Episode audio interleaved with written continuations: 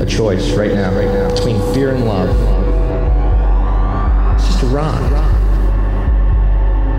Out of the dark night of ignorance and into the shining light of truth. Expounding reality. A population of citizens capable of critical thinking. We don't see things as they are, we see them as we are. There's a, a level of reality where everything dissolves into an ocean of energy. We empower our experience by insisting on our authenticity. That's very profound. Very. Welcome to the Expanding Reality. I'm today's guest, Mark Palmer. Some people call me Mark Steeves. Welcome to Expanding Reality. I am your host, Brandon Thomas. On this episode, we have the creator of Alt Media United, as well as the host of My Family Thinks I'm Crazy. It is Mark Steeves. All of the ways, of course, to find him will be linked in the show notes. All of the ways to expand your experience with us here on the show will be linked down there as well. So, without any further ado, let's get to this awesome episode with Mark Steeves. Ready to go, dude. All right, ladies and gentlemen, uh, reptilioids, aliens, uh, time travelers, everyone alike. If you're listening to this, welcome to Expanding Reality. I am your host, Brandon Thomas. And of course, we have our amazing guest, Mark Steeves, on today. Mark, how the fuck are you doing, dude? I'm doing real well. Glad to be here for the first time. Glad to be talking to you for uh, I think maybe the fifth or sixth, seventh, eighth time. I mean, if we're going to count the off air conversations too. So this is going to be fun. I'm ready to get into it. It's just going to be a hang, and I'm really looking forward to it as well. You run, of course, the amazing show My Family Thinks I'm Crazy, which I love. Uh, that is what the title of this episode will be, just simply based on that it's amazing. And it's, and I'm way more uh, sympathetic to that lately, and you and I may get into that today. We may not. But uh, you also do the Alt Media United, which I am a part of, which I am extremely grateful for. And dude, you just do like such an amazing job. We were just kind of chatting before on hand here, and we've had previous conversations. You've graciously had me on your show, and I'm grateful for that. And uh, we've just you've just been like this awesome lighthouse, man. And I just um, you know wanted to tell you how grateful I am for you, but also just let you know that I'm pumped up just to have you on my show, dude. This is great. So uh, how how's everything going with you, man? Really well. I mean, you know, and that's just like a nice, polite way to not, you know, dump all my personal crap on you. But you know, life is life is average as usual. I'm just a normal guy, and uh, and that really means a lot to me to hear that because two years ago I was just a random dude listening to podcasts. You know, I didn't know Tripoli. I didn't know Eddie Bravo. I still don't know Eddie Bravo. You know, like. and and I, now I feel like there's a tremendous amount of respect that people give me. And i i like to just you know uh, be very clear in the sense that i know part of it is because i work for sam and, and part of it is because sam's helped me get to where i'm at so much. And because of that i said well i can't just be this you know guy who has a show and, and works for tripoli. And, and and you know like gatekeeper was the feeling that i was getting. And i'm like you know what? A cooperative is the opposite of that because it's inclusive, it's supportive, and it's voluntary, right? So when Alex Sakaris and I had the opportunity or like the, the time on hand to create this, you know, that's the direction we took it. It could have went in the direction of a network. It could have went in the direction of a production company, but I took it in the direction of a cooperative because I felt like podcasting has been totally um you know, and I'm not a sociologist or anything, so I don't know the official terms, but it's been very like mutually beneficial on all fronts. You know, there's very, very minimal competition in podcasting. And I think the people who are competitive have the wrong idea of what they're really doing, you know, because, you know, as you've seen, there's so much room for us to share content with each other, share, share time with each other, and create these amazing conversations that I used to benefit so much from as a listener and now have the opportunity of, you know, creating and taking part in them for future listeners. That you're 100% right. Um, I was just talking to Chris Matthew last night. We were talking about this as well. Uh, that it is this cooperative and it's a rising tide raises all ships kind of model, which we all follow, man. We are all strong and hard on the law of abundancy and we practice it all the time. But like you said, man, I've benefited so much just from these conversations. And that's why that whole like, oh, I'm in competition with these guys never fucking crossed my mind, dude. It is the furthest thing. I'm excited to be cooperative with you guys because y'all are absolutely incredible. Like all the times that I talk to you guys, I learn more. It, it gets more comfortable. Like, and you as just people, I know that we've never met face to face in person, but you're a brother, man. I mean, and that's that's a beautiful thing. And I think we all kind of feel this this camaraderie, you know, that comes in with uh, exploring these ideas, especially because they're fringe topics. And it's great that we can all kind of be, I guess, beacons of light for folks to come find and to find people out there having discussions, not like what you're hearing around your normal water cooler at your job. And uh, that's, well, that's, I think, that's beneficial. stuff, you know, like that's where you get dragged down because yes. when you're as aware as you and I are, and, and I imagine all the listeners of this show are as aware as we all are, and you hear that water cooler talk being as bland and as diminutive as it is, it really just like, I don't know, for me personally, drove a heart uh stake into my heart like oh man like this is the world i'm in.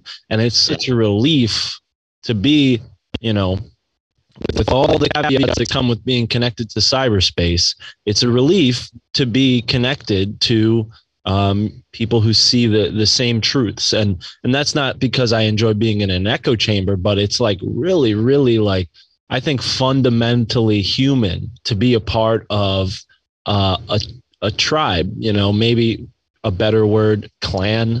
Now that I say that out loud, probably the worst word you can use uh, in today's climate. But you know, right. in, in our small communities, yeah, yeah, in our in a, in a small community of people who see the world at least uh, in a similar way you do. You know, we don't have to see eye to eye, but I think that's what's so cool about the podcasting realm too. Is like I listened to, you know, one podcast for a couple years and then, you know, something changed and I found another podcast and I listened to that for a couple years, you know, and that's now slight to the the former podcast. It's just, you know, my taste changed and that's how consensual podcasting is. It's like, you know, I'm on to the next one, new information, you know, and I hope people find that with my show and and the same thing with the guests too. Like if you listen to my show, find Brandon, Brandon Thomas and then you become like a number one expanding reality fan, I don't care. Like that's awesome. I'm glad I introduced you to him. You know what I mean? I'm not trying to keep everybody on my yeah, show. You know, yeah. it's like it it does what it does for me, and if it does something for you, that's a plus. I feel the exact same. And that's why, and that's what I tell people look, I'm not like selling books and shit. And I don't put links to people in the show notes so that I can be like, only I can contact them and you can. It's like, no, no, no. I put all that shit out there. It's not even about me at all. That's why there aren't pictures of me and shit everywhere. It's, it's about the guests, it's about the ideas. And this is what I promote and push.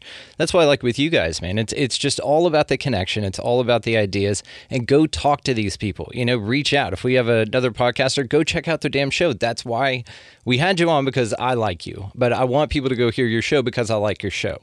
And so that's like the way that this works. And it's only an expansion of ideas, you know? And back to what you said about liking a show for a little while this is analogous to like a band or something you know so bands have a style and then they exist within a certain let's say 5 to 10 year window if they're lucky and then that style changes for all of society right now some folks like green day or metallica can just ride that out right but a lot of times, a lot of your past memories, a lot of uh, old relationships and things are wrapped up into some key songs and stuff, which is also why bands fall off. It's like, oh, I'll never listen, you know, to the Goo Goo Dolls again because I like my girlfriend loved that and she broke my heart. And now you're just over that band. It had nothing to do with them, it had to do with the memory you had associated with it. But what I find interesting about what you said about, and I think that a good podcaster or somebody that delivers interesting information to stay interesting is to evolve with their audience. You know, like this show that's why it's called expanding. I wanted the verb or always doing it. It's not finite. You know, this is a continuing process. And I grow with the audience. And that's I do that through sharing ideas with folks like you, man. Well, and that's that's a perfect segue to my uh my plan to reveal my plan that in the future the pa- the podcast will be titled "My Family Thought I Was Crazy." Ah, I like that. Yeah, yeah. It's uh, it's optimistic, right? Because it's like they changed their mind. It's like they used to, but now they're on board. But now I'm like hanging out with Joe Rogan, and I'm in, I'm in the big mansion and all that. Yeah, no, I think I think that's like, you know, thank you for saying all those kind things. I think that's why you know the show's resonated with so many people because that title rings so true to people who are trying to expand their reality. I mean, quite honestly, most people I've found, this isn't anything against them, the world is overwhelming in many ways. And it's not always easy to expand your reality, but I think there's a certain person or a quality in a person where you see, like, oh, okay, this person is striving to improve themselves on a physical, mental, or spiritual level and then there's another group of people who for whatever reason they get blocked you know and or they just never saw that side of life unfortunately. And i don't i hope my show can be a bridge to feeling more confident in that because you're you like resonate with the title like yeah my family thinks i'm crazy too. What am i going to do about it? And then you you find out like oh this guy uh, david way moved out of california and went to china and became a monk you know? Like that was an inspiring episode i did. Like yes. or maybe Shawn Beaupre who had like a crazy mushroom experience and connected with thoth. And then now his parents are like okay be a professional skateboarder. We understand Shawn. We love yeah. you you know? Like that dude is like awesome he is. He is. I hope he comes on the show if he hasn't already, because uh, I think he's going to start his own podcast soon. But either way, you know, there's so many um, people out there in the world, and when you realize, like, oh wow, I'm not alone on so many different levels. Mm-hmm. As a mm-hmm. matter of fact, there are people whose family thinks they're crazier than I am, now it's like oh okay cool. Like use me as the as the buffer. Like my family thinks i'm nuts you know? Like if your family just kind of thinks you're crazy then you're doing you're doing pretty good. Yeah my family thinks i'm batshit right now so i may have one upped you lately. Uh, it's been a very interesting ride just a little peek behind the curtain with me. But what do you think the deal is psychologically with that split? What's inherent for folks to and it, it doesn't even seem like half i'll be honest with you. I don't know from my perspective it just seems about like an 80 20 if we're lucky. 20% of us are like us, right? Um, but it seems like this overwhelming majority kind of follow this narrative or this script or this program. Uh, so, what do you think that has to do with? Why do you think that there's a certain number of people that are always looking for truth and others, no matter what evidence is presented, won't look at it at all? Well, I, I think comfortability plays a role in it, you know, and, and I'm a little uh, jaded in the sense that like where I'm from, people tend to be on the either highest end of the spectrum as far as wealth or the lowest. Like there's really not that much mid range, and the mid range in in Connecticut, where I'm from, is pretty up there. It's not like a, a middle class like it is in most states. So I think here I'm a little jaded because like I've seen the the disparity. I've seen the intellectuality of like those Ivy League universities up close and personal, like working around people like that and realizing like, okay, you guys aren't as intelligent as you put on. You're, you know, yeah. filling this role. And once I realized that, that they're everybody's just playing a role and like the impression we have of these people in these, you know, gilded towers isn't what they'd like us to, you know, see. Uh, it, it really shook me up and, and made me realize like, oh, okay, I can be uh, equal to these people. Because for the longest time in my life, I was uh, in a sort of lack mindset of like, oh, I'm not good enough. I'm not smart enough. I'm not rich enough. All these kind of thoughts came through my mind, which creates a fear to do better. And i think most people resonate with that. Like they they they compare themselves to the world around them and then they strive for better. But it's a it's a sort of out of fear. And i think where that switched for me was when i started acting out of love. And i think that isn't exactly the uh the incentivized modus operandi for our society. I think our society incentivizes that fear mindset more than it incentivizes that love mindset. I think you could still get to the truth from the fear mindset, but I think there's a certain quality to, um, I guess you would say, uh, agape, which is like not love for yourself or your community, but like love on a metaphysical, higher realm, sort of love for all. I think when you connect with that, you start to really um, erase those in, those boundary lines that society creates and you start to see the bigger picture the whole right and it's a feeling that pushes you towards understanding more and more because we're all curious. And I think that love energy is something that unfortunately most people are incentivized out of diving into deeper. You know, they love everybody loves in the sense of like they love themselves or they love somebody in their life. But to love the whole world, I think is an energy that carries you towards something greater than yourself because you're making a decision in that moment and at every time you push that feeling forward of um, self-sacrifice in the sense of like not that you're going to be a martyr but that your immediate little toilings and all the little things you have to get done in your life become less and less important in the wider grander scope of things. And when you can align those toilings, those things you do daily with that greater scope of things, I think people who are in that fear mindset are like, what is this guy or gal doing? Like, you know, yeah. it just comes off strange because people are taught that the world is a certain way. And when you really learn to, I don't know, feel past that I think it happens to people by accident through trauma or through isolation or through that feeling I described of like knowing I was smart, but seeing what I was up against and trying to justify those odds in some way.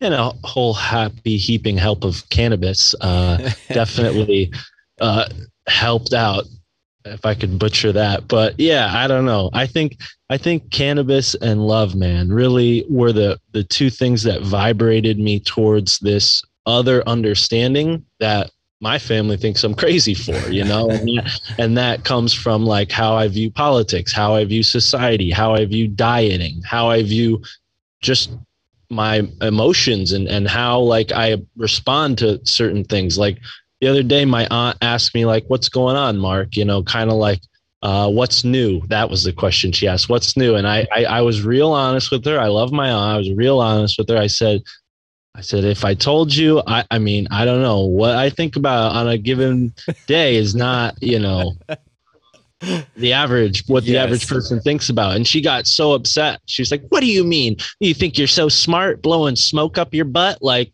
you know like and i'm like no no no i'm just saying like you know uh, you're not going to think about ley lines or or stone alignments or you know the ancient history of this continent we're on like and that's what i've been thinking about this week on jocelyn. So you know. A lot yeah.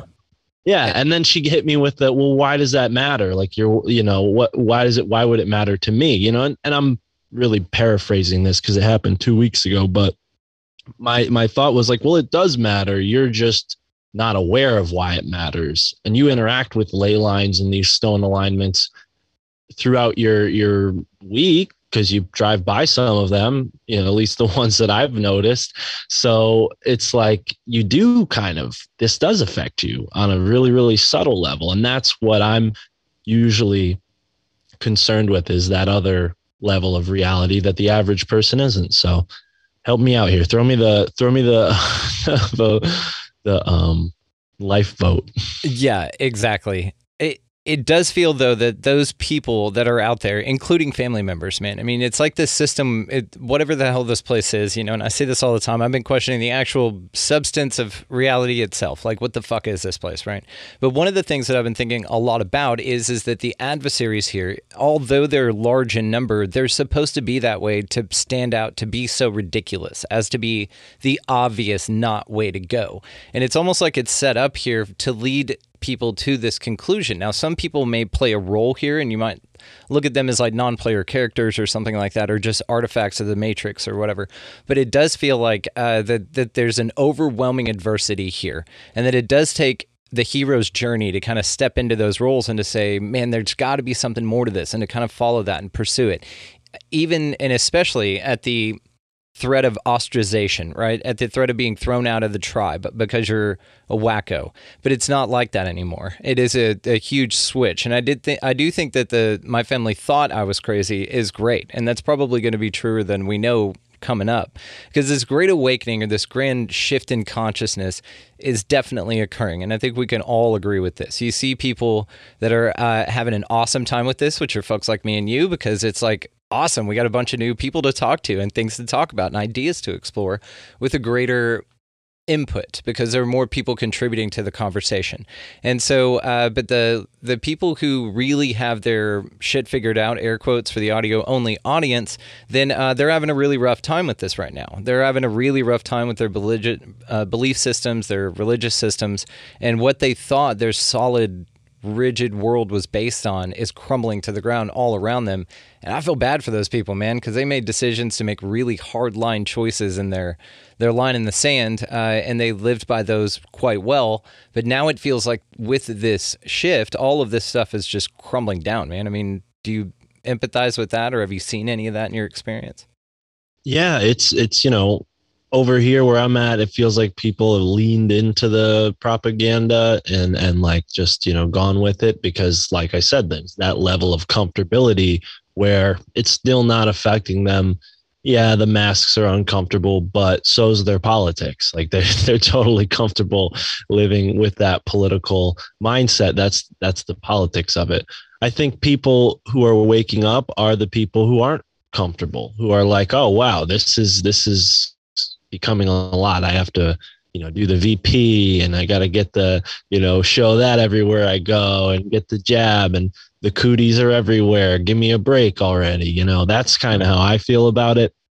But at the same time you know my family for the most part there doesn't seem like they're ready to do thanksgiving or christmas this year because of the all the bs you know and so i don't think many people have have woken up to it i think they're just kind of uh, unfortunately going along with uh, whatever's going to make things go back to normal again. You know, that's never gonna fucking happen. We right. know that. But you know, and this isn't quite my forte, but what I will say uh, briefly about it is like my thought, and I was saying this to Tara yesterday, is like they're going to push the this as far as they can, obviously for the crypto currency, the blockchain, the transhumanist smart city future.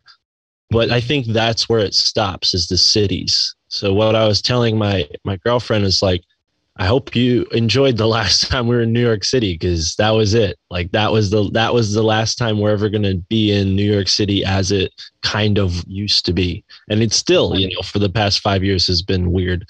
Uh, last year when I was there was was pretty nice actually. It was um, it was nice in the sense that like it was summertime. Nobody was forcing me to wear a mask when I was in certain places, but for the most part, everybody was wearing a mask. And then, like the year before that, when it was just totally normal, it was just, you know, in my opinion, like I wouldn't know it. You know, I'm not a New Yorker. I just go there every now and then. It was, it was pretty chaotic.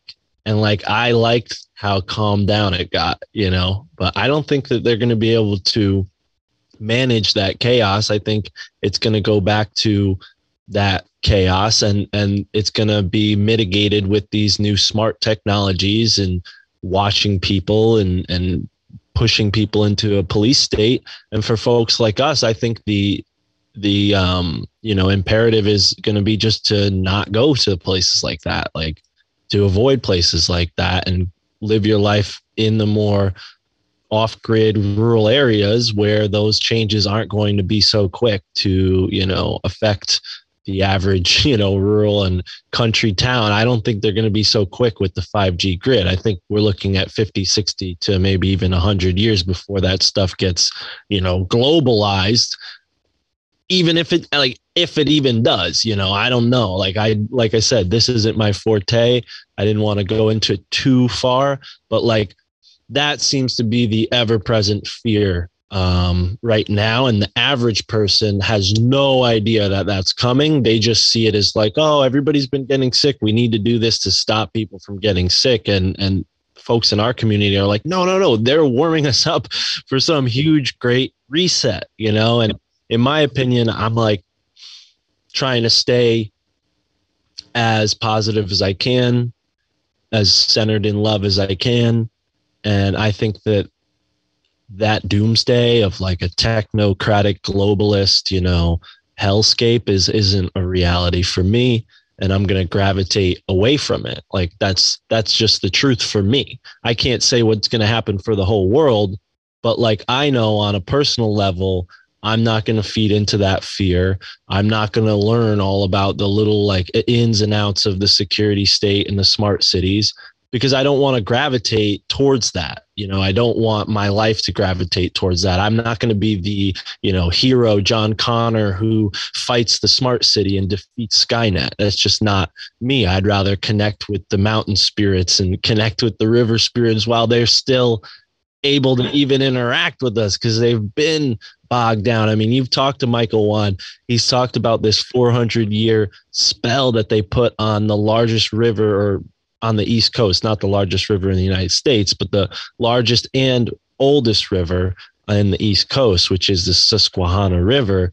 And, you know, they quite literally took it and, and locked it down energetically. Yep. So that's where I've been like interested in lately is how do I connect with these land spirits that have been calling to me my whole life? You know, really, I've always been kind of fascinated with this sort of thing. And it wasn't only till really recently that I've begun to understand um, how to fully interact with this other world that I've only sensed for maybe the past five years. Well, I, for one, am going to start a GoFundMe for people to contribute to the finances of a movie of you being replaced as the lead um, in Terminator type situation. Because, dude, just to see you try and save the world, just rolling up blunts while you're like riding on a motorcycle, I, I would, I really want to see this film. So maybe we'll we'll start something with that. But to what you said about it being controlled in the cities, I I think you've really hit on a on a massive idea here that actually is brilliant. So uh, I I kind of want to pick that apart a little bit. Um, so when whenever we talk about choice and free will, um, what I've been saying from the beginning, if you want to feed into this, and a lot of people say this, this isn't just me, but for my audience, we've been going on this journey for a while. That if you want to feed into that, you're absolutely welcome to, but you don't have to. Like it's not, yeah, it's coercion, but it's it's still your choice, right? Ultimately, and to the larger scale of this, um, taking it to where there are people, admittingly, that don't want fuck all to do with anything extra. They want to fit in, they want to fall in line, they want to be a part of that, and that's fine. And what's interesting about it is maybe this is the ultimate kind of like play in your own yard kind of thing with this idea that people in these smart cities, which yeah, they scare the shit out of you in the you know the Great Reset and this Klaus Schwab douchebag and all that. Uh, they can scare the shit out of you about it if you want to get scared about it, and just even aside off of that to what you said about not even researching smart cities and learning how they operate and work because you don't even want to be that familiar with them because it's that far out of your your reality. Fucking awesome I, I, adore that perspective because that's what I'm saying. Like to this idea, all the people like us have a beautiful place in nature to go. All the people who don't give a fuck all about nature and just want to fall in line in the system and their cars and their football games and all that shit, which again, there's nothing wrong with. But if they want to do that, they're actually being provided a place to go do that. And even better, it's going to be a totalitarian regime that locks you down, that tracks everywhere you go, that you're going to be social credit score, you know, uh, govern me harder, daddy, right? And so it's like this idea of well, you do get what you want, and we get the ultimate freedom because they're going to just leave us the fuck alone, and they're going to not only do that, but they're going to provide like a you know, like those uh, lamps that you can put outside where the flies attract to it and they get zapped? That's what they do for douchebags. So they put these douchebag city lamps all over the place and then, yeah, just stay the fuck out of them and you're going to be just fine. It's the ultimate choice. I love this idea. I love it. Well, and I, I think, you know, there's a lot I agree with in what you just said, but there's a lot I disagree with. Otherwise, I wouldn't be like in that thought mindset in the first place. Cause like, yeah, I think I think that's right. You know, we have to be uh, rested on our own will and you know responsible for our actions and the consequences of our actions. But at the same time, these uh, government uh, governmente you know agents, if we'll just simplify it down to that label, uh, they're working on, you know, a grid of control, which I don't think is gonna, you know, afford us the the liberty of just like, oh yeah, we can just hang out in the woods while every like they're gonna try to push people into the cities, force them into the cities, and hunt down whoever's in the natural spaces under the guise of like, oh well, we need to protect the environment, right? So, not that I'm like putting my head in the sand. I'm going to go start a hippie commune and run around in the woods. But like, that's where my focus needs to be. If I want to live in touch with nature, I need to take on the globalists on that front. Like, how are they going to be messing with, you know, and if, if what you say is true, which I don't, what I didn't agree with is like, it's okay. Like I know I, I, it's your show, so That- that's my favorite that. part of it is that it's okay. I don't know. I'm like, I, I have to listen to my mom and, and my family go like, oh, football, this and that. Like they love football.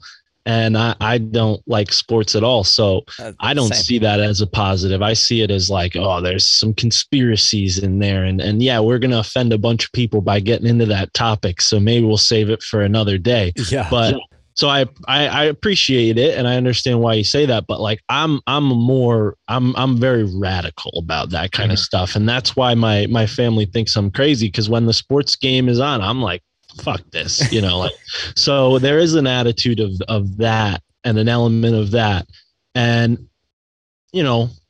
I don't want to totally turn around and go back on what I said, but I do think that ignorance is not bliss. So, not that I don't want to know all the ins and outs of the smart cities, but I, I want to know everything I can to keep myself out or keep myself safe from whatever's coming from that. Right. And, and I don't know, man. I, I just, I don't want to again gravitate into the the fear mindset because that's kind of what we're talking about and why it's detrimental. But there is that element of like, where am I going to go? I was born into a place that was kind of, it's kind of like stuck in between New York City and Boston. And, and it doesn't seem like a good time to go and like just drive out in the middle of nowhere right now. Like, I, you know, I'm kind of in a, in a point where I want to find a new place to live, but nowhere seems right you know so that's kind of my mindset. I know when i was younger i'm like yeah cities i would love to be in a city you know hang out with friends all the time be around people all the time always doing fun stuff. But over time as i've grown i've gotten to really um, respect the peace and the comfort of being out in your own rural area. You know when i say own i mean your own as in like you look around and no one is there. You're all the way out there on your own you know? Like i think there's enough space on this planet for all of us to have a little piece of land that we can steward and maintain. How are we going to get there? I don't know because it seems to me like the globalists like we kind of said are pushing people into smart cities and then clearing the forests and and and leaving uh all access you know only based on their permission. You can't go there unless you're allowed to unless you're a researcher unless you're a park ranger unless you're a, and you know i'm not cool with that. I don't want to be a refugee. Uh, i don't want to be a terrorist just for going into the forest you know? Like that's it's just uh a bold bold new world we're living in a brave new world i should say. and you're absolutely right. Now, I am a chronic optimist, and sometimes, you know, um, to a default, probably. But I'm going to just explore this a little bit further with you because I think that the only part that we diverge in your idea is where they start hunting people. I do think that they're definitely going to coerce uh, because they already do that, right? But um, I do think that they're going to coerce as many people into the cities if they're established in this model, right? Uh, as they can, of course, because that's power for them, that's workforce, that's labor, that's all that stuff, and that's why the systems in place maintain these this bread and circus and shit, make it enticing. Same thing with the people that got the boop boop. Um, that that's the same thing. That's still like this. Make sure you do this and make sure, and it's more ridiculous and more ridiculous. But it becomes so to us as well. And so the thing about it is, is that maybe that's part of this. It's to divide this mental split, and why things feel so weird right now is because the split is happening further and further, and it's not a split like race or anything like that. What it is is it's a split in lifestyle choice. So it's got nothing to do with race or you know sexual affiliation or, or orientation or anything like that it just has to do with okay do you want to live free and out in the you know nature and do more things that commune with nature and on all of that stuff? Or do you want to live in this you know uh, shit city and just have everything like fed to you and all your rights stripped and we'll just make all your decisions for you? It just seems like that maybe and that's why i got so excited about the model. I was kind of like yeah yeah you guys go live over there. And then maybe all these places that they keep us out of now is to keep the douchebags out later for whenever they do roll this out and that's now what we have access to. It's like they're keeping it safe for us. You know maybe hmm. it's that like fun. You know maybe it'd be that awesome. I don't know. I like it. No, I'm I'm with it. I think that's it's you know it's interesting being in the conspiracy you know mindset and only have interacted with like an actual conspiracy a couple times you know what i mean? Like we we're we're really like looking at these things from a speculative and historical basis. Like these are things that we're we're discussing based on other things that other people have said you know? We weren't at 9-11 on on ground zero. We weren't in um, you know dallas when jfk got shot but we can discuss those things and gain you know some insight and and have greater clarity for the world that we're in and when it comes to something like like that i think you know we all know what it's like to be in a city and we all know what it's like to be for the most part i hope in a nature natural space and the contrast is pretty apparent Yeah. and i think that's kind of the energy trap you know more people are born into that disconnected state then things like football then things like gambling then things like you know drinking in excess and and and you know wasting time. I would say it's a waste of time. Uh just kind of like living in revelry for the moment you know which is great. I like i'm all for living for the the now but that's because i'm like constantly striving for something you know? Yeah. there's this sense of like uh complacency but like happiness and joy in that. Like oh well we're just all just worker bees and there's nothing that we're you know like when you're in that area it feels like a loose trap right? Yeah, that's yeah. the term that i feel like people are are vibing with lately. And you know it's not always obvious to the people who are in it you Yeah. know and they they have like a, a philosophy of like nihilism that they're not really aware that they have Yeah. you know like they don't even know that that's what they're they're vibing with this kind of nihilistic philosophy and i think what you and i are idealists you know we see the world for the ideals Yeah. not for the the lows we see it for the highs and what we can strive for and and being an artist or being a creative you know you kind of want to put something out there and and always constantly um, make it as best as you can and improve upon that you know whatever it is music art a podcast right? And i think there's something uh, about conformity that this city brings too where that even that is suffocated a little bit you know because it's just something about being in a crowd you know this crowd that it doesn't uh, cater to the enlightenment that I think we're seeking through this podcast, the listeners of this podcast, and through uh, the conversations that you've had, many with a bunch of brilliant people.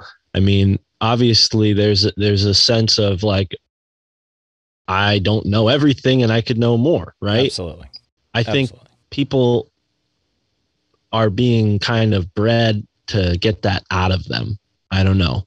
And that's why I feel like there's a hunting down because the empire, maybe it's not a physical hunting down, but the empire, as it will, like the ever present empire, is never uh, for that sort of enlightenment. They're always looking to turn, you know, you down a dead end. So you never reach that point Control. because there's something so powerful in that that I think threatens the very core of what is going on with these smart cities, with the empire, with the governmente, the temporal control, you know, and that's why ley lines, stone rows, all these buildings have become so fascinating for me lately because those objects, those buildings, this these things on the earth, you know, are literally the skeleton of our living planet. You know, like we both have minerals in our bodies as our skeletons. Gives us form, it gives us rigidity and durability. So we're not like a, a slug who can just, you know, unfortunately get stomped on and his whole life is gone in an instant, you know. I was uh I was just taking a walking stick, you know, and, and sanding it. And there's this poor little slug on there who got sanded away. And I felt Aww. so bad that I like smeared him, you know. But tis the nature of of its being. And I think the earth is not at all a slug. It's an incredibly, incredibly, incredibly complex organism that we're all a part of. And I think as creators or creative uh, beings, we can add to that skeletal structure of the earth in the form of buildings, in the form of stone structures. And I think just like our nervous system kind of um, converges with our skeletal system in the sense that the pathways that our skeletal system creates are like the the the foundation for the other uh, channels of different parts of our bodies and nervous system being the one that carries electricity. Uh, it's responsible for our thoughts you know and like everybody always talks about how we're however much percent water and so is the earth right? So there's a very clear reflection here a microcosm macrocosm if you will. Your body if you understand how it works you can extrapolate that onto the world around you. So, are we starting to get the picture here with the virus and how they've warped our sense of how we operate on a microcosm level and a macrocosm level, and vice versa, on and on and on? There's a sort of uh, negative percussion reflection that goes on where they they warp our sense of how our bodies work and then they that in turn warps our sense of how our planet works and in turn warps our sense of how our body works so i think getting down to that root of agape that i brought up at the beginning and and understanding yourself on an intimate level and i mean trusting your intuition over the authority that's been imposed on you when you were born and raised and grew up and we're told no you're not smart enough to think for yourself. These books will show you you know and you get a book shoved in your face and a pencil in your hand and you're meant to you know follow the orders and and bow down to that authority you know when really your inner self your inner child your inner voice is is always connected to the higher and the all and the you know omniscience or the omnipotence and I think, you know, people use the term like the Akashic record to discuss that, right? But what I've seen in a hermetic way is like when you understand things on a microcosm level and extrapolate that to a macrocosm, that is a big that's a big tool in the toolbox. Being able to use that hermetic law was essential to where I was and where I am now, you know. So I think how the ley lines, how the skeletal structure of the planet works, I'm not 100% certain on it yet. But given what we know about our skeletal structure, I think it's very important, you know, and I think that there's a certain um, manipulation that's gone on with buildings where they create structures that we gravitate around and it's like a um you know prophecy they're they're like prophesizing what the future that they want it to be and then putting it into action, you know. And I think that's what's so interesting about the whole virus thing. It's like it fits right into the the climate change stuff and this idea of like an infection or, you know, and and really I think the term parasite is the most important one to use. Virus, uh, no, but parasite, yes, there is clearly a parasite mm. here in the human collective consciousness and in the planet. It's not a virus, it's a parasite. It's this being that exists because the rest of the organism is in a state of um, dis-ease, yes. right? I think that's primarily what we're dealing with and why they put so much emphasis on the idea of a virus or a foreign invader that's harming us is because it fits in psychologically to that model of authority and control paradigm that they've presented to us for however many hundreds of years in order to keep us, you know, as sheeple. but the parasite model uh, versus the virus model, I think brings more cl- uh, clarity to it because we understand now that our state of disease is not uh, fatal. It's not, um, you know, it's not infinite. It's totally, there's a solution and it's removing that parasite or bringing that parasite, you know, out of the, the homeostasis of the whole, you know, because its presence is like magnetizing the rest of the organism into a disease state. I mean, does that mean parasites shouldn't exist? I don't know. I'm not gonna, you know, they exist for a reason, but I think on a huge, huge macrocosm level, there is like a parasitic planetary force here on the planet doing something and I don't know if the only solution is to like eject it out into space or out, out, past the the dome, you know, however you yeah, want. whatever you think it is, right? Yeah. Whatever your model is for the world, you know, I think that is more true than this idea of like a virus and, you know, it's it's kind of like the virus is a great metaphor for the ultimate lie. And it's kind of like the great hegelian dialect but on a huge scale right? We talk about problem reaction solution all the time where they create the problem we as the populace the mass populace that 80% we were talking about responds and then they're like oh well we'll just do this. And a lot of it has to do with stripping you of your more more things that make you authentic and you. I won't even say your rights and freedoms because those should be innate. So um, but what's interesting about this model is that it works on a huge scale. Number one, you lie to them. The problem is, is that they don't know who they really are, what this place really is. So you lie to them at their core, and it only takes a few generations to do this. Uh, there was this interesting study with monkeys. I'll tell you about here in a second. But it's interesting that then your problem turns into the reaction of, well, then we have disease, we have these issues in society, we have these uh, divides against all of us, this unauthenticity that we gravitate towards simply because we don't know what we really are while we're here, but someone else does know this, and they're the ones that put the control system in place.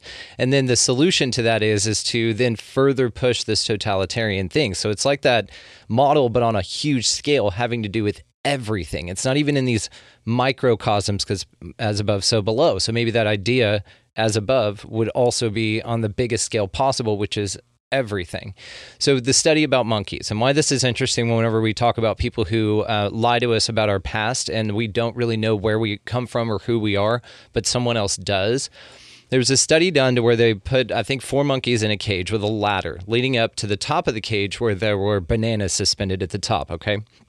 Now, um, what happened was, is when one monkey went for the on the ladder, he climbed it to get up to the bananas. He the scientists or the researchers sprayed the other monkeys that were off of the ladder with cold jets of water and just made them miserable and freaked out until they grabbed that monkey and pulled him down and beat the piss out of him, right?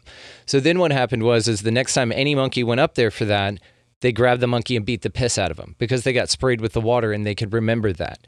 They pulled one monkey away then another monkey would come in, and then it would repeat the same process. Now, eventually, there were no monkeys that had been sprayed with water whatsoever in this cage, but all of them beat the piss out of any monkey that climbed that ladder to get to those bananas. So, what's interesting about this is that we don't even know why we react the way that we do. We don't even know what the purpose of the way that we're feeling is. And now, I think a lot of folks like me and you, it's intuitive that something's not right here, that there's something better uh, that we can explore as far as a concept, and everyone else is really not only asleep, but completely opposed to discomforting themselves with the idea of changing the perfect system that's that they've got, right? And so whenever you look at models like this on scales that big, that's why we question the things like the shape of the earth and shit. That's why we question like what the fuck is going on here, you know? It's because we get to a place in our research and I'm sure with your you're the same way. You get to your place here and you're like okay, well, maybe all of it's fucking bullshit. And maybe they're lying about everything, you know? And then what are we? And then you're left to your own devices to figure that out on your own. And it's interesting, man. It's just an interesting model. Uh, and I'm glad you pointed it out. So that's really cool.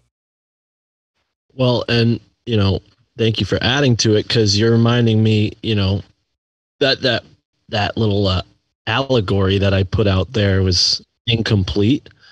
And I think you're absolutely right that that viruses are analogous to lies in many ways, you know, and and I think that you know everything I've learned about them is that they're RH, you know, they're these RNA type like non-organic things that attach to organic things to complete that DNA uh, structure because it's missing. It's like one strand, and and and in theory, if it had two, it would be a more complex organism. Thus, that is its you know life cycle. It goes, it, it tries to combine and and grow itself. How true that is, I don't know. But I think when we're getting into the science of of DNA and genes and all of this stuff, it is very murky, and it comes back to uh, some weird, weird stuff from ancient times, you know, where they're talking about chimeras, they're talking about, you know, creating man and and it being, you know, sort of a weird like uh, Dr. Moreau process yeah. with like parts of animals, you know. But I think what we're really talking about there is alchemy and how we are you know, one part mineral, one part vegetable, another part animal, and a fourth part, you know, God or creation, or, you know, if you want to look at from the elements, you know, where air, fire, water, earth, and ether, you know, I think no matter what culture you're looking at, there's a sort of holistic understanding there as to uh, the kind of collective nature of reality where we're like a sum of all of the parts. And i think adding certain materials like graphite that could possibly blacken the gold that is our soul's potential to that lead saturnian state that could be an element here you know? I don't i'm not sure i'm not you know again trying to like insert fear where there isn't a need for it, but that definitely feels like part of it. It feels to me like the people that we've trusted as doctors have a taken the holistic model of healing and inverted it and then b suppressed anybody who wasn't following that inversion now, within that, there's been a lot of great things done. I mean, I'm sure a lot of people have been helped by hospitals,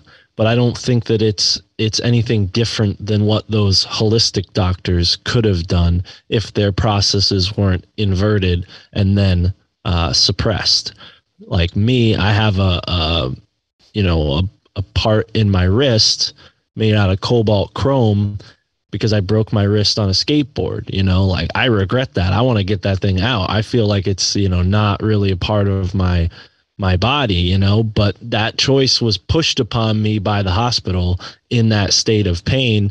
And I went with it, you know, and I, I do regret it in some ways, but I think that, you know, possibly they were right, possibly they were wrong. There's like an actual uh, experience there for me where I'm torn. I'm not just somebody who's observing this from the outside like i am a victim of the medical malpractice industry. Or another way to look at it is that i've been healed by the medical industry right?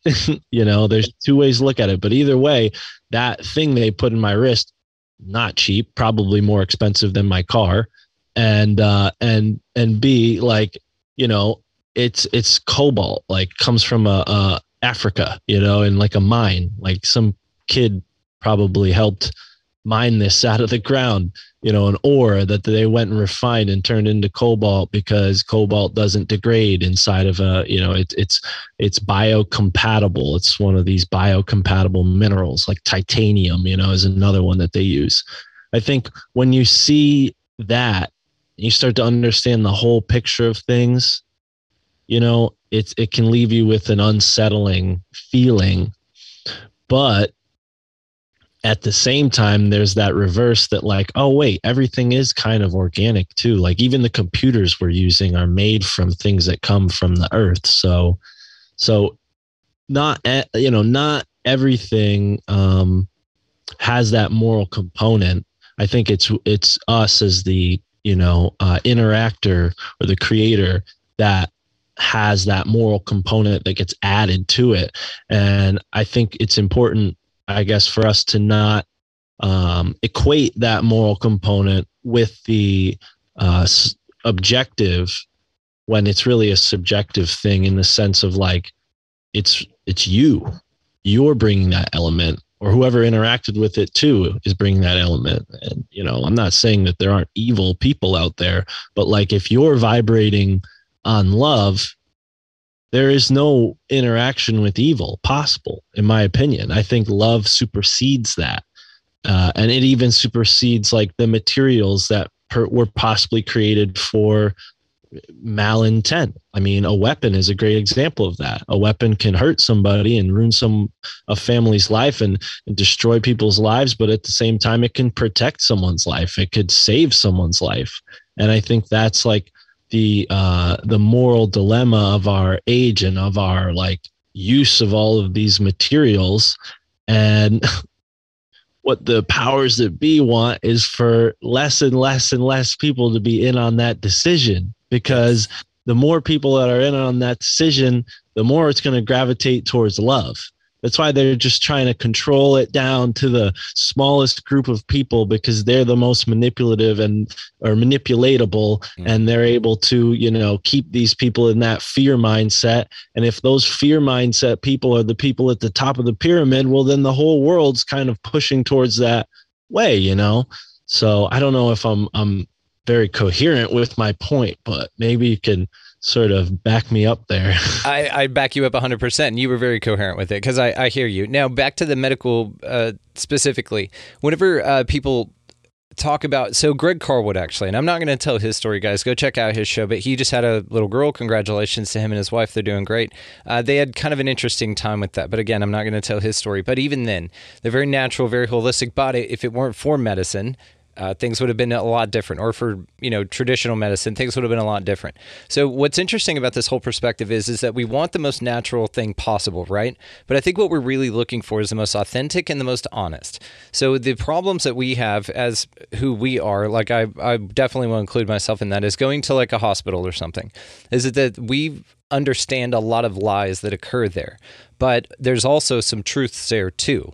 But the way we feel about the system and the lies outweighs our ability to trust the average person within that system that it's going to be for our best benefit or that at least something nefarious isn't going to happen, right? I mean, they charge you $10,000 for a bag of saline, right? Even that, it's like, come on, you know, it's just shitty. Um, but there's, there's a lot of distrust within that. But what I, th- what I hope that we're all moving to is this place to where we can incorporate these ideas with each other rather than battle each other. But it's all based on whatever works best. And all of that is subjective, meaning that now you're offering opportunities to everyone. No one, there's no one cure for everything. Everyone operates in a different way. Everyone requires something different to be healed, and especially even in order, because now we're talking about mental health.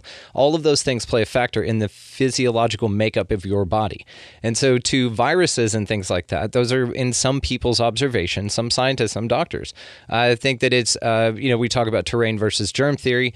Um, the germ theory kind of lends itself to just on its origins, on how it's pushed so hard, on what occurs when that happens. As long as you zoom out from it just a little bit, you could see what's wrapped up in that narrative that you're icky, you're dangerous. And that's what is interesting just to now go to the transhuman part of it with that whole thing as well, because it seems like the less authentic they want everything, the better off they are.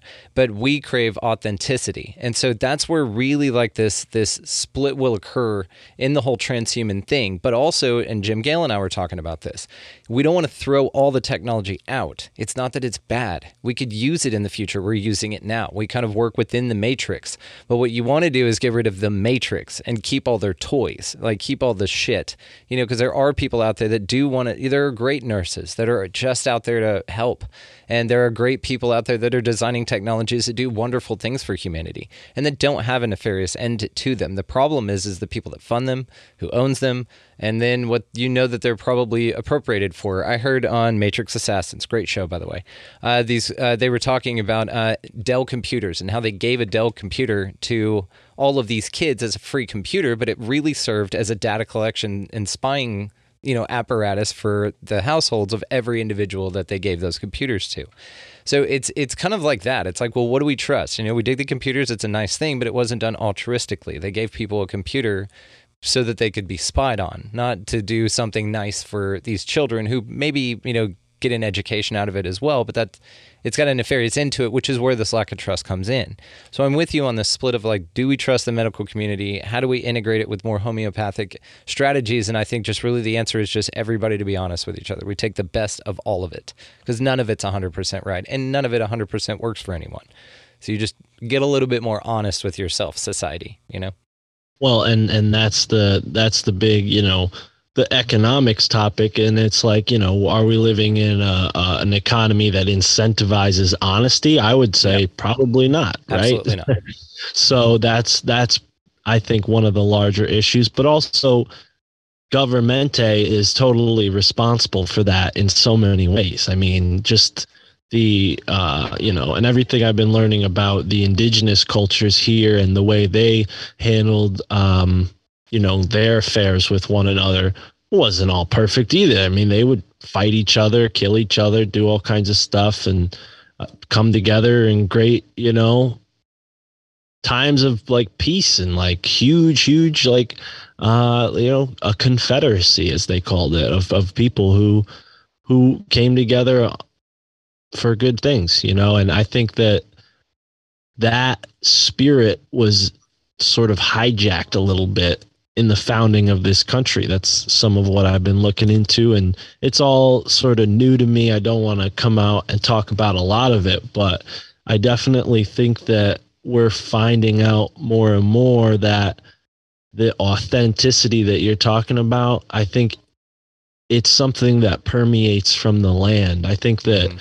that that skeleton that I was talking about, I think they hijack it with these buildings to create that disconnection and thus that unauthenticity or you know phoniness is more permissible for the average person. And they they can get into that sort of um sort of manipulated reality that the empire creates. Whereas in the past when that skeletal structure was weaker people were like, "No, I'm I'm going to go start my own group. I'm going to start my own community," you know.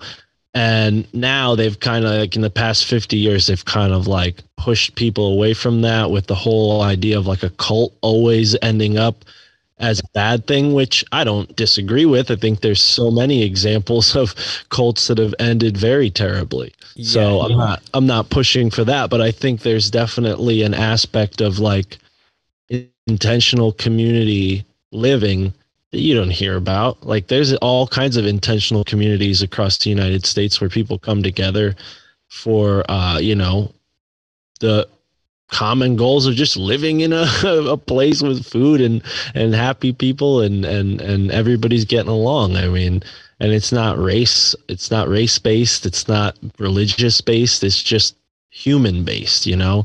And they don't show that. They never show that. They they show people you know, in, in, million dollar houses who are isolated from each other, you know, and they say that's the ideal. We need to strive for that. You need to strive to be in the in the mansion and the yacht and the jetliner, you know.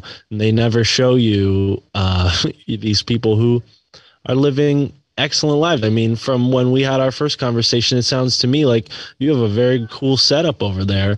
Great. And setup. I, yeah, and like that's something that people should strive for, you know, is is being connected to the land, having self-sufficiency, having a community, uh, depending on your personality. Some people like being a little more isolated or a little a little more space. I'm probably one of those people for sure. I don't know if that's just a reaction from where I've grown up being kind of in the megalopolis as I call it, but it's like it's definitely a lot more available than they'd like us to to think, I think. Completely agree. And I think that what you crave is the option of isolation, but the access to people when you want it. And that's the same thing that I like. we have that out here, but we live in, you know, what we prefer more than the percentage of as if we would have to escape to it, like a lot of people do, right? They leave the city to go camping for the weekend, but they're kind of stuck there. Uh, not not really because you can do whatever you want, but they feel stuck there, and so that's why they haven't moved yet. But uh, then you go back to the city, and then you're involved in that environment. We just did the flip flop. We can go in the city anytime we want, and we do that. But it's like we get to have it like we want, which is in small doses. It's perfect. It's like I'm not forced to go. I'm just like, and all right, that was fun. Uh, let's get back out, you know, and go hang out with some donkeys.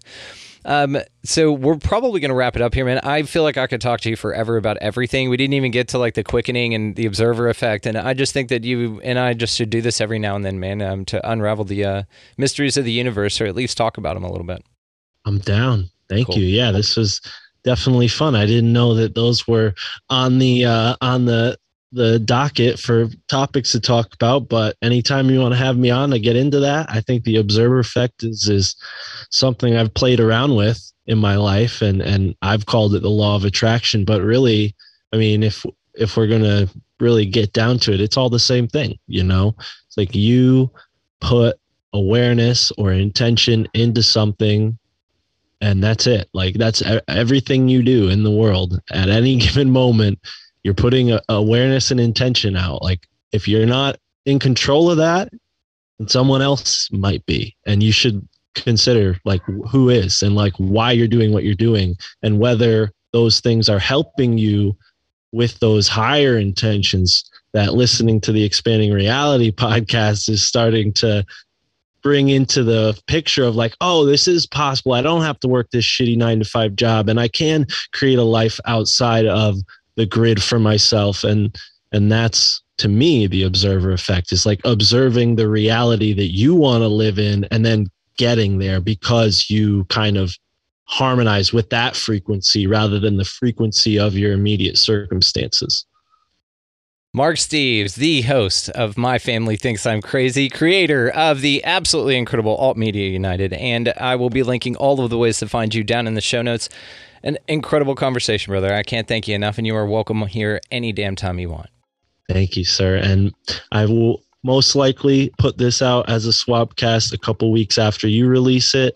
And uh, and so for folks listening on the My Family Thinks I'm Crazy podcast, please go over and show some love to my man Brandon Thomas, host of the Expanding Reality podcast. And you know, you can find him on altmediaunited.com, the only podcast cooperative that you need to know about. I mean, are there any others? I don't think so, No, but we're, no. the, we're the ones that, that you should trust because we're all about the, the truth. Yeah, or at least a pursuit of it. We'll at least be honest with you if we know it or not, you know, right? but, uh, dude, thank you so much, man. Just definitely do this again, brother. Right on. Want to give a huge shout out to Mark Steeves for coming by and spending some good vibes on us. Uh, that dude is just chill as hell. His show is wonderful, guys. Check the show notes down there uh, to follow him a little bit more. He's just got an awesome perspective. We love his energy. And as you can tell from that, if you didn't know who Mark was before this, there you go. He's a great dude. And uh, welcome to his experience of reality. It's an awesome one. So join him on that ride. So, uh, as for this show, guys, uh, go down in the show notes and check out expandingrealitypodcast.com. Down there is links to all of the socials, everything that you need to know to expand your experience on the show here with us, uh, right next to Mark's stuff. So go down there, find Mark Steeves, go down there, find our shit. There you go. That's where it's at.